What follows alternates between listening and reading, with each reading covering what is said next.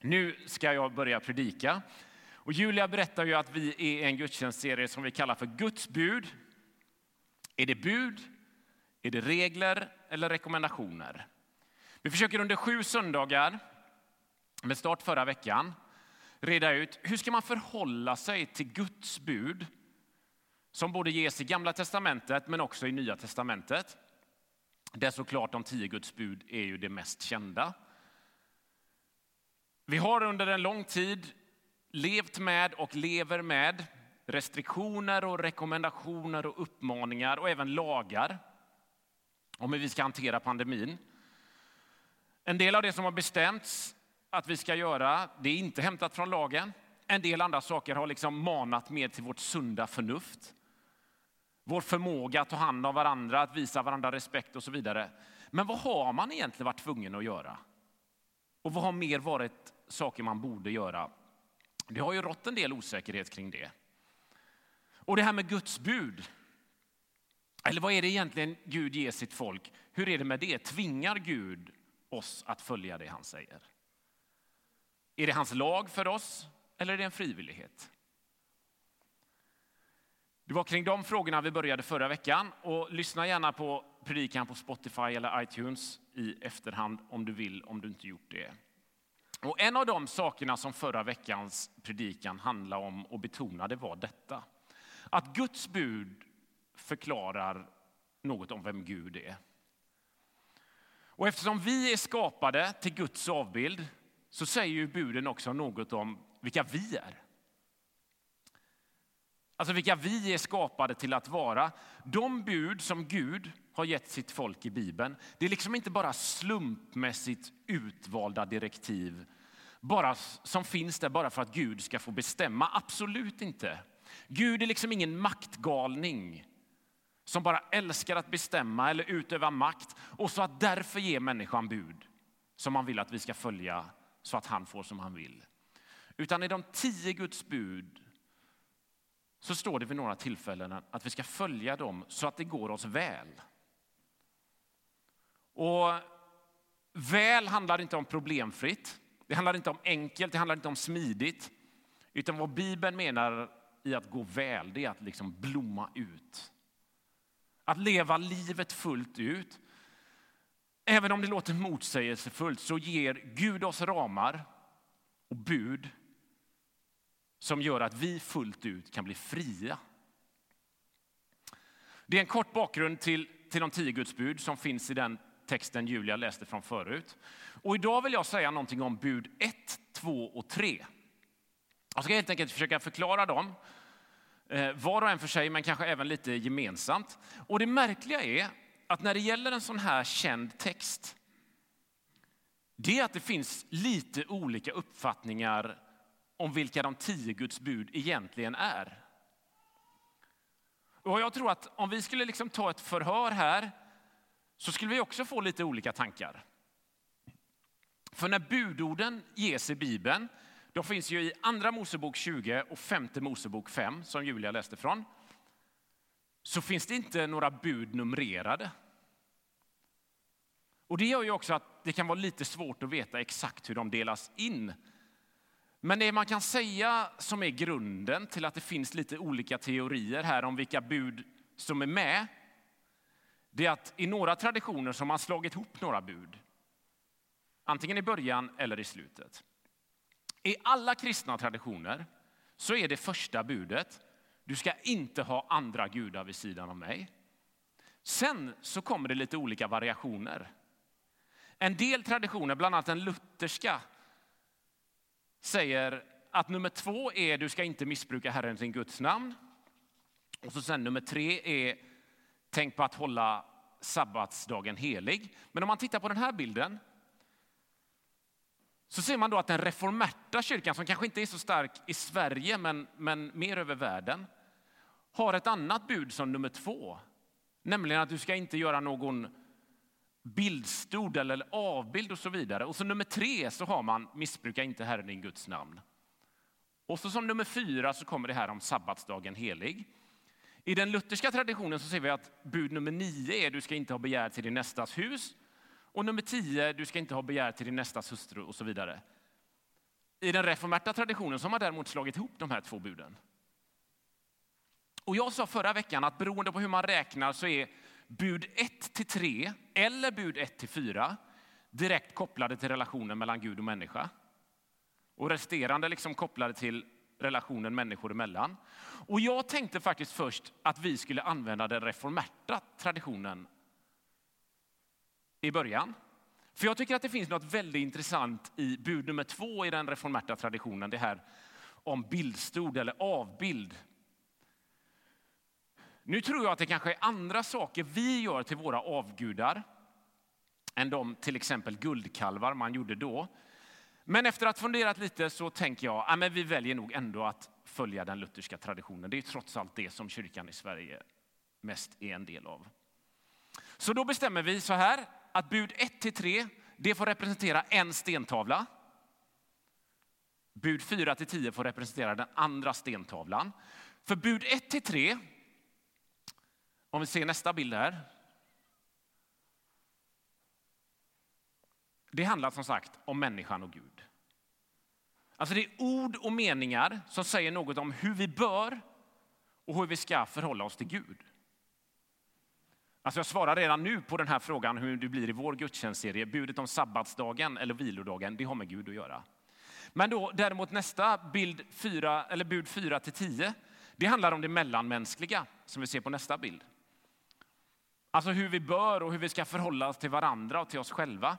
Och samtidigt så kan man inte heller säga att liksom de tre första buden står här borta och de andra här borta. Det är liksom inte bara varsin kategori. För vad buden egentligen visar, det är att den, i den kristna tron så binds himmel och jord och människa och människa samman. Det är liksom inte bara det ena eller bara det andra. Det är inte lite där och mycket mer av det andra, utan det är båda delarna. Och idag ska jag säga någonting om de tre första buden. Och de har ju en tydlig koppling mellan människa och Gud och de kommer här. Bud 1 då, du ska inte ha andra gudar vid sidan av mig. Bud 2, du ska inte missbruka Herren din Guds namn. Och bud tre, tänk på att hålla sabbatsdagen helig. Nu börjar vi med det första budet. Du ska inte ha andra gudar vid sidan om mig. Jag har en kompis som heter Johan. Och vara hemma hos honom i början av tonårstiden, det var drömmen. För han hade ett klassiskt hobbyrum. Jag vet inte om en del av er har det eller har haft det under er uppväxt. Ni vet, det fanns ett pingisbord, det fanns två innebandymål, det fanns en piltavla, det fanns boxhandskar, det fanns diverse träningsredskap.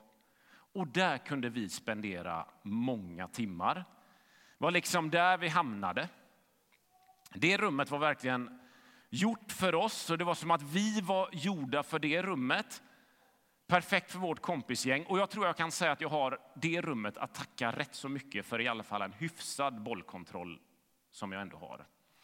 En dag när vi skulle gå dit, fyra, fem kompisar och köra en rejäl omgång rundpingis så ligger det helt plötsligt sittdyner till Johans familjs båt på pingisbordet. Vi undrar liksom vad som står på. Fick slängt ut dem i hallen utanför och sen så satte vi igång och spela. När vi var klara så la vi snällt tillbaka dem och tänkte att det där var väl bara någon tillfällighet att de där dynorna låg där. Men nästa gång vi kom så låg dynorna på bordet igen. Men då var det inte bara dynorna utan då låg det flytvästar och tampar och det var några dyner till utemöblerna på altanen. Det stod lite krukor. Pingisbordet var ihopfällt och stod längs, väg, längs väggen.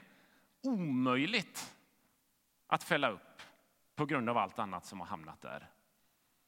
Alltså den perfekta relationen som vi kompisar hade haft med Johans hobbyrum, den var borta för det var liksom annat som hade intagit hobbyrummet.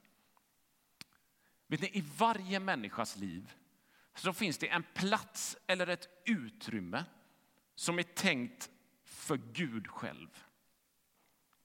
Som att Gud liksom lämnat eller skapat ett utrymme hos oss som är tänkt att vi ska låta Gud själv fylla.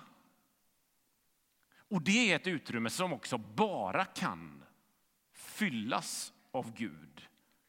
Alltså det finns egentligen inget annat som riktigt passar in där.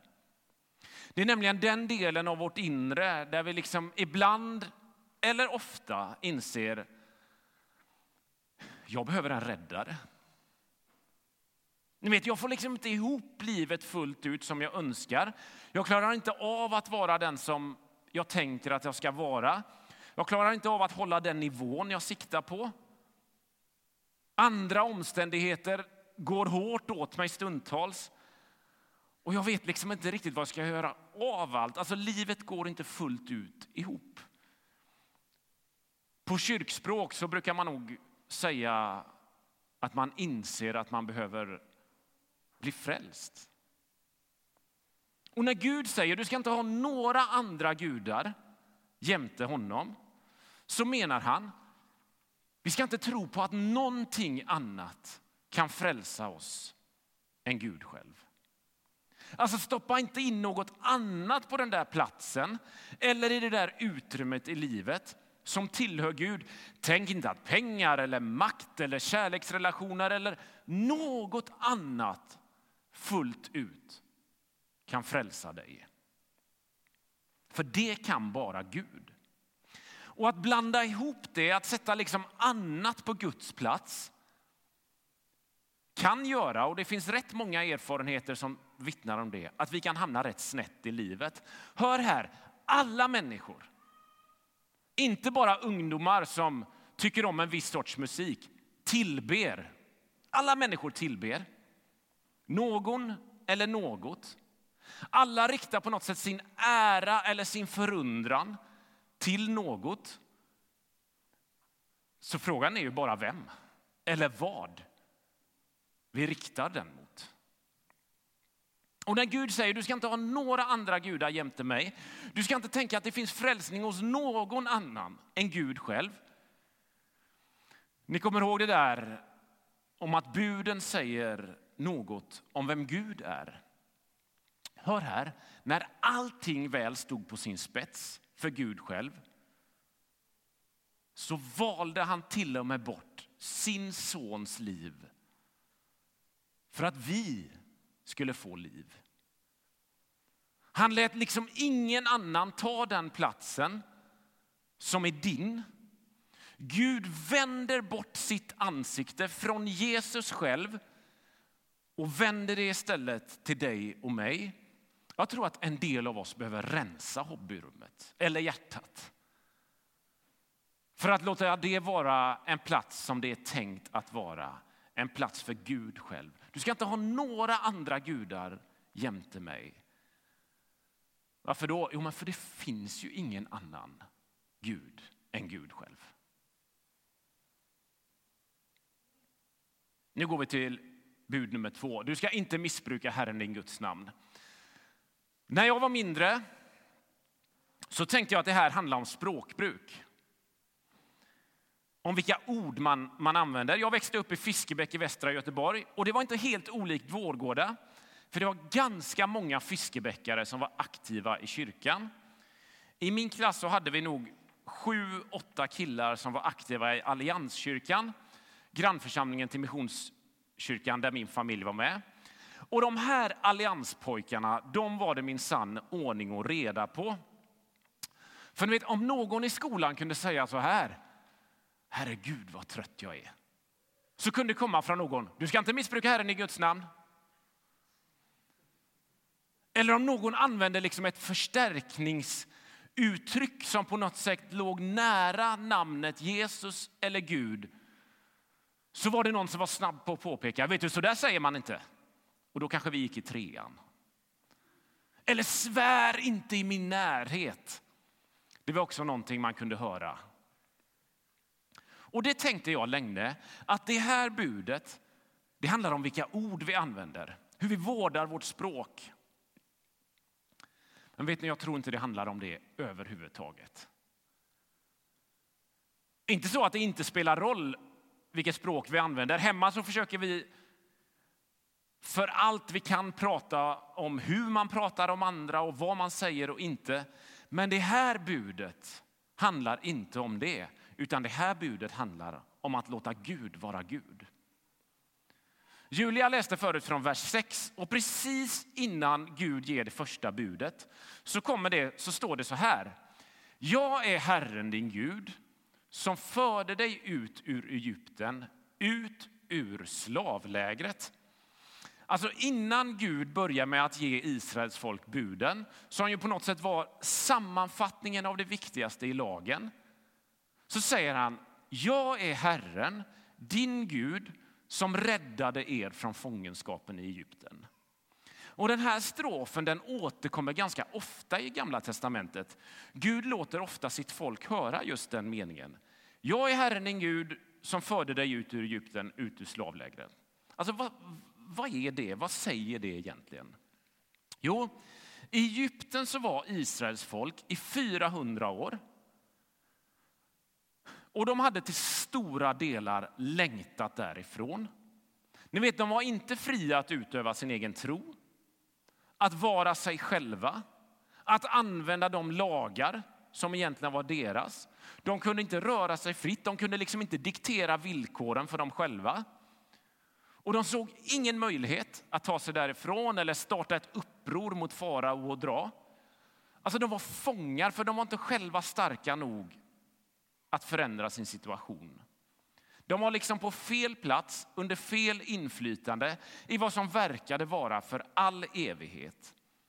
De hoppades och trodde på ett annat liv, men verkligheten var så här. De var fångar. Men så hände någonting. Gud kallar Mose till att bli Israels ledare som ska vara den som får dem ut ur fångenskapen till friheten. Och så här så står det om Guds och Moses samtal om detta. Andra Mosebok 3, 13-14. Mose säger så här. Om jag nu kommer till israeliterna och säger att deras fäders Gud har sänt mig och de frågar efter hans namn, vad ska jag då svara? Och Gud sa, jag är den jag är.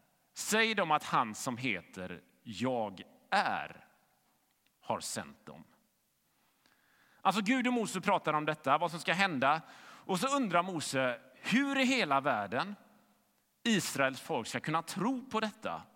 Alltså hur kan mitt folk veta att det finns täckning bakom det du säger? Hur ska de förstå att det är liksom någon att lita på som säger att detta ska ske? Vem är det liksom egentligen som går i god för detta Gud? Då är det här Guds svar. Hälsa till dem från jag är. Eller jag är den jag är. Alltså det är ju ett otroligt konstigt svar. Håll med om det. Vilket namn kan jag hälsa från? Är det som att Gud svarar på en helt annan fråga än den Moses ställer? Nej, vet ni, så här är det. Människor överlag tänker ofta Gud som ett substantiv. Alltså inte minst eftersom namn är, är substantiv. Men vad Gud hälsar här till sitt folk genom Mose är att jag är inte bara ett substantiv. Alltså jag är inte bara en som eventuellt finns där borta i periferin. Utan jag är Gud, den som är. Det vill säga, Gud är mycket mer ett verb. Och knyter du ihop detta, jag är Herren din Gud som räddade er ur slavlägret och jag är den jag är, så får du till stora delar det som är Guds namn. När det såg som mörkast ut för dig och för den här världen, när man såg att liksom hoppet var ute, det fanns ingen annan räddning, när man inte hade någon annan att vända sig till, då kom Herren din Gud Och precis det här berättar ju människor som liksom solkat ner sig i sin egen synd. Människor som har satt sig själva eller andra människor eller pengar eller annat på den plats i livet som egentligen är Guds. Och när man liksom fått allt om bakfoten, folk har insett jag lyckas inte rädda mig själv. trots alla mina försök, trots att jag har mer än allt jag egentligen behöver, så sitter man på erfarenheten av att Gud faktiskt kan och agerar. Inte alla av oss sitter på de där dramatiska förändringarna, men ändå så är det ju många här som erfarit jag behöver en frälsare i livet. Och den enda som verkar kunna göra detta, det är Gud själv. Nej, han är inte skaparen som sedan liksom blev passiv och ointresserad. Han är den han är, den som räddade Israels folk ur fångenskapen, också den som har frälst eller kan frälsa dig och vill rädda dig. Vad innebär det att missbruka Guds namn? Jo, det är att göra honom till någonting han inte är. Därför säger Gud att han är den som förde dem ur fångenskapen ur Egypten. Den som gjorde det som ingen annan kunde när det inte fanns någon annan hjälp. Och därför säger han, jag är, för det där tänker jag fortsätta med. Gud är ett verb, en som gör, en som agerar. Förminska inte Gud till något annat. Dagens sista bud, nummer tre i ordningen, säger så här. Tänk på att hålla sabbatsdagen helig. Vet ni, åtta av tio Guds bud börjar med du skall inte. Det här är det enda som börjar med tänk på. Ni vet hemma när vi pratar i familjen om man kanske veckan som kommer eller någonting som ska hända över helgen eller, eller över dagen så säger vi ibland tänk på att göra läxan innan träningen idag. Eller kom ihåg att, att jag har den där grejen bokad på lördag. Eller, eller kom ihåg att fixa middagen idag, för, för idag hinner inte jag. Alltså vi gör varandra uppmärksamma på någonting som är viktigt för att liksom få logistiken att gå ihop och funka. När Gud säger tänk på är det som att han vill ge sitt folk en påminnelse. När han säger så här. Sabbaten är ju dagen i den judiska traditionen när man vilar, när man inte gör någonting. Den dagen ska vara helig. Och jag vill säga någonting om det här med helighet och så vill jag koppla ihop det med varför det är viktigt att vara ledig. En av betydelserna av ordet helig det är ju avskild eller annorlunda. Precis som att Gud beskrivs som, som helig eller avskild från allt han skapat så säger Gud, tänk på att göra sabbatsdagen helig. Alltså gör en dag i veckan till något annorlunda än resten. Gör en dag, vi i Sverige har ju två dagar som, som är vår helg och det känns ju väldigt klokt med den rytmen. Men se till att den dagen, de dagarna är någonting annat. Du kanske inte ska gå upp lika tidigt. Du behöver se till att du inte har samma tidspress på morgonen.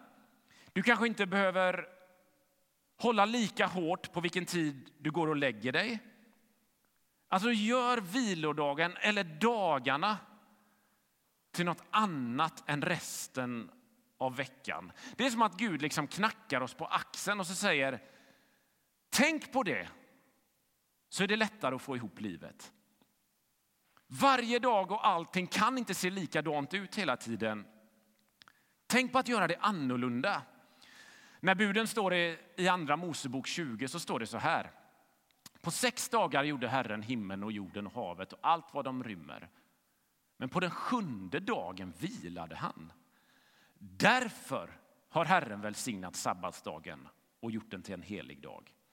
Kom ihåg, buden säger något om vem Gud är. Och eftersom vi är skapade till Guds avbild så säger buden också något om vilka vi är och vilka vi kan bli. Varför ska vi vila? Jo, för att Gud gjorde det. Det är en del i det här med att tro på Gud och följa honom. Vi pratar ganska ofta om, om, stress och ibland så mäter vi om hur stressade vi är. Och ni vet ju säkert det här redan. Men stress i sig själv är ju inte något farligt. Stress kan ju till och med ganska ofta vara någonting bra. Ni vet, det kan få oss att samla tankarna, det kan få oss att stänga ute allt annat, att fokusera och att leverera när det verkligen krävs. Jag tänker att poliser eller sjukvårdspersonal i akuta lägen verkligen vittnar om det. Men för mycket stress, eller när stressen aldrig tar slut, det är ju däremot hälsofarligt. Ni vet, stressen är inte farlig när den kommer ibland, men att alltid känna stress, det kan ju vara livsfarligt. Det är som att Gud liksom vill säga även detta. Du behöver det som är annorlunda. Det som inte alltid är full fart och 100 procent och massa saker som hänger över dig. Var inte rädd för att jobba, inte alls. Ta på dig uppdrag, engagera dig, fixa och dona. Men se till att få din vila, det som är annorlunda. Det, vet ni, det ligger i en av Guds grundtankar för våra liv. Så agerar Gud, så borde även vi agera. Och En annan betydelse av, av det här med helig är att du har en tydlig koppling till Gud. Vi pratar ibland om heliga handlingar i kyrkan. Nattvarden är ofta en sak vi nämner då, eller, eller dopet. Eller vi kan prata om heliga stunder och det är, det är ofta tillfällen när vi upplever Gud eller när Gud möter Mose, kallar honom till att bli ledare, så säger Gud till Mose att han står på en helig plats. Eftersom Gud själv är där. Vet ni, helig har ju också med Guds närvaro att göra. Det har med Gud själv att göra. Och när Gud säger att vi ska tänka på att hålla sabbatsdagen helig så är det ju också en uppmaning till oss att låta den här dagen vara en dag där Gud på något sätt står i fokus. Vi har ju fem dagar vardag, två dagar helg. Ordet helg kommer just ifrån det här med helig, syftar till att söndagen var en helig dag avsatt för kyrkan för mötet med Gud. Och ni har ju säkert på, på radio eller tv sett eller lyssnat på helgmålsringningen. Det är ju en sorts andakt och den brukar ju ligga sent på lördag eftermiddag eller tidig kväll. För att då, enligt traditionen, så ringer man in helgen, in i heligheten. Den heliga dagen som kommer efter. Och nu har vi ju gjort hela veckoslutet till helgen. Tänker jag är något bra, men det kommer härifrån. Var ledig. Tänk på något annat, gör något annat. Men låt även en dag vara en dag då du riktar ditt liv mot Gud. Det han vill för dig, för ditt liv. Lovsjung honom, be till honom, läs Guds ord, få det förklarat för dig, fira nattvard, sök dig till böneplatsen. Och det betyder inte att alla andra dagar inte är en dag för relationen med Gud. Men det är som att Gud säger, vet du, du mår bra av i alla fall en dag med det här fokuset. Och därför vill jag ju säga till dig som kristen, missa inte att fira gudstjänst. Nu gör du ju det, många av er, väldigt regelbundet. Men ändå, fira gudstjänst. Låt det finnas tid där någon kan be till Gud för dig. Där du får lovsjunga ihop med andra.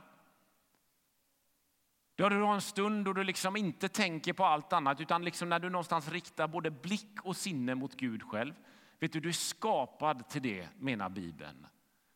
Tänk på att hålla sabbatsdagen helig. Låt ingen ta Guds plats i ditt liv som frälsare eller vara den du tillber. Används Guds namn på rätt sätt.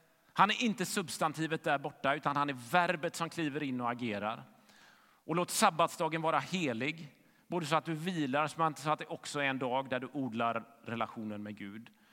Nu är jag klar för idag. Nästa vecka så är det dags för bud 4 till 7. Var med då, nu ber vi en bön. Jesus, vi tror att i de här urgamla texterna så finns det så mycket livsvisdom att hämta.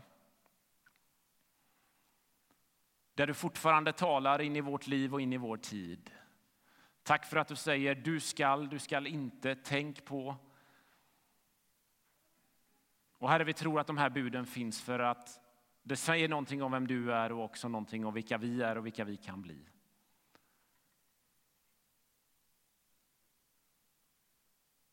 Gud, förlåt oss när vi sätter andra före dig eller jämte dig. Vi tror att du har en unik plats i varje människas liv. Låt det kunna vara så hos oss.